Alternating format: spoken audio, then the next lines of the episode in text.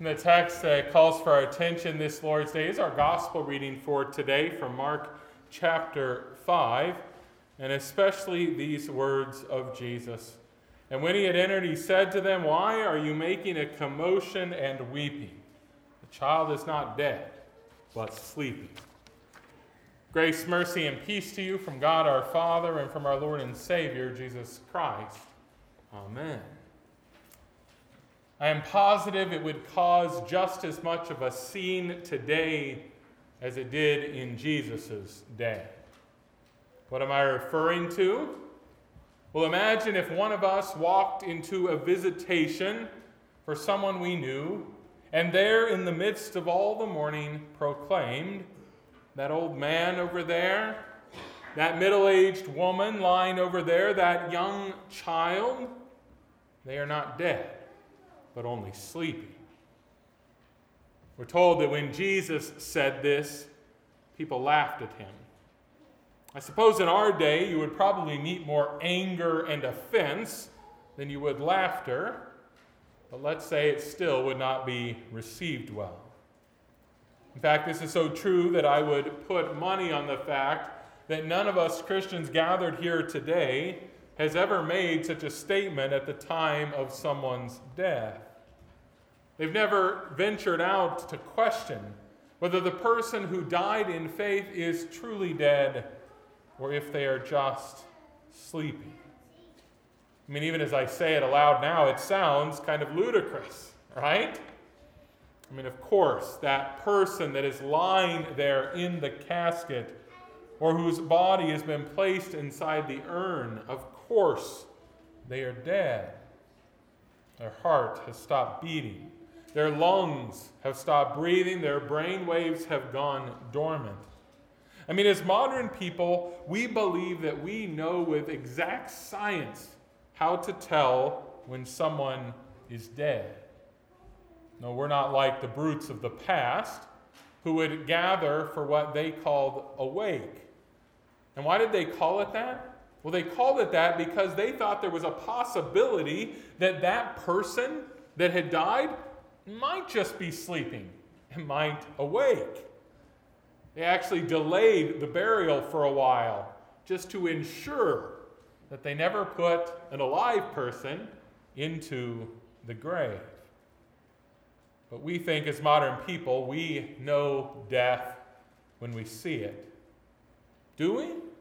Well, this we can say those people in Jesus' day who certainly had much less medical know how than us, well, they believed they knew death when they saw it too. They were fully convinced that that girl had died, that girl who Jesus was going to see. And of course, when Jesus showed up, his point was not to go and question whether the girl had experienced what any doctor, both now or then, would have called death. In fact, the Holy Scriptures record for us very simply that as Jesus was going, the people came and told Jesus that Jairus' daughter had, in fact, died. She died, in fact, while Jesus got distracted by helping another woman who had been long suffering with bleeding. So, yes, this little girl's heart had stopped beating. Her young lungs had stopped breathing. Her brain waves had gone dormant. Jesus wasn't there to question those medical facts, but what he was do, there to do was to contend with a false understanding he thought was present. He would not concede that just because those things had happened, that the story was over, that life for that little girl was over, that there was nothing more that could be done. No, he would not let that misunderstanding stand because he was there. And soon he knew that he would show the power he had over death itself. He would take that little girl by the hand and say to her, Little girl, I say to you, arise. And he knew that when he said that, she would arise. She would be raised back to that life that had been so familiar to her just days or weeks before. She would be raised up and would need a snack to get going, just like she would have needed had she never got sick and died in the first place. Jesus certainly did this act that we heard about in our gospel reading for the comfort of Jairus and for his family. But it was not the only reason. He did it also in order that all people might know what was to come on the last day for those who placed their trust in him. He wanted them to know that everyone who believes in him, though they will at one point or another be judged dead by a doctor or someone else, that those people will wake from the sleep of death on the last day. He was not afraid to say things that might ruffle people's feathers or might cause them to wonder if he had lost his mind. And so he said, She's not dead, she's only sleeping. After all, at another time, he would say this Whoever lives and believes in me shall never die. That's right. Jesus says those that believe in him will never die. It's a promise that Christ makes that we speak right here every time we gather for a funeral. The pastor comes right over to the casket and makes that bold confession right over the body itself. That those who live and believe in Christ will never die. Our world, you see, approaches death more and more as if it's just the final event of life. Many people in our world don't want to stop and speculate about what might happen at the time of death or shortly thereafter. They want to be very scientific about it, and so they tell themselves that death is simply natural.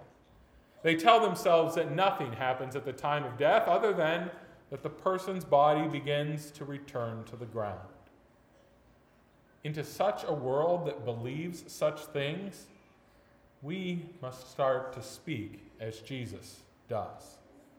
We must say things that are a little ridiculous to our world.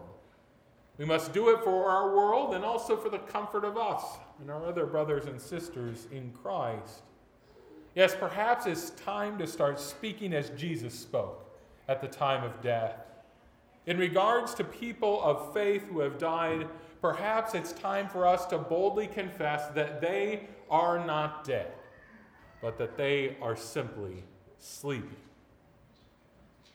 Oh, I suppose people might get a little mad or offended or laugh at us for a few moments, but perhaps in the end it would cause them to actually stop and think what's happening at the time of death.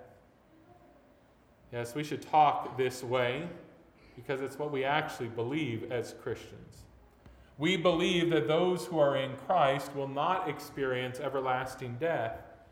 Oh, yes, their bodies will give way and they will be placed into the ground, but they will not die forever. No, they will be placed to rest in the ground. That's what we say, isn't it? To rest. And why to rest? Well, because we believe they will be awakened. We believe that is Christ's promise to all who have believed. You see, death is not nearly as natural as science would have us believe. For there was a time before sin in which death had never reared its ugly face forward. There is coming a time again where God's people will live body and soul in a place where death will never be named again. And why is this true? Well, it's all because of Jesus. Because he was crucified, but then could not be held in death's strong bonds.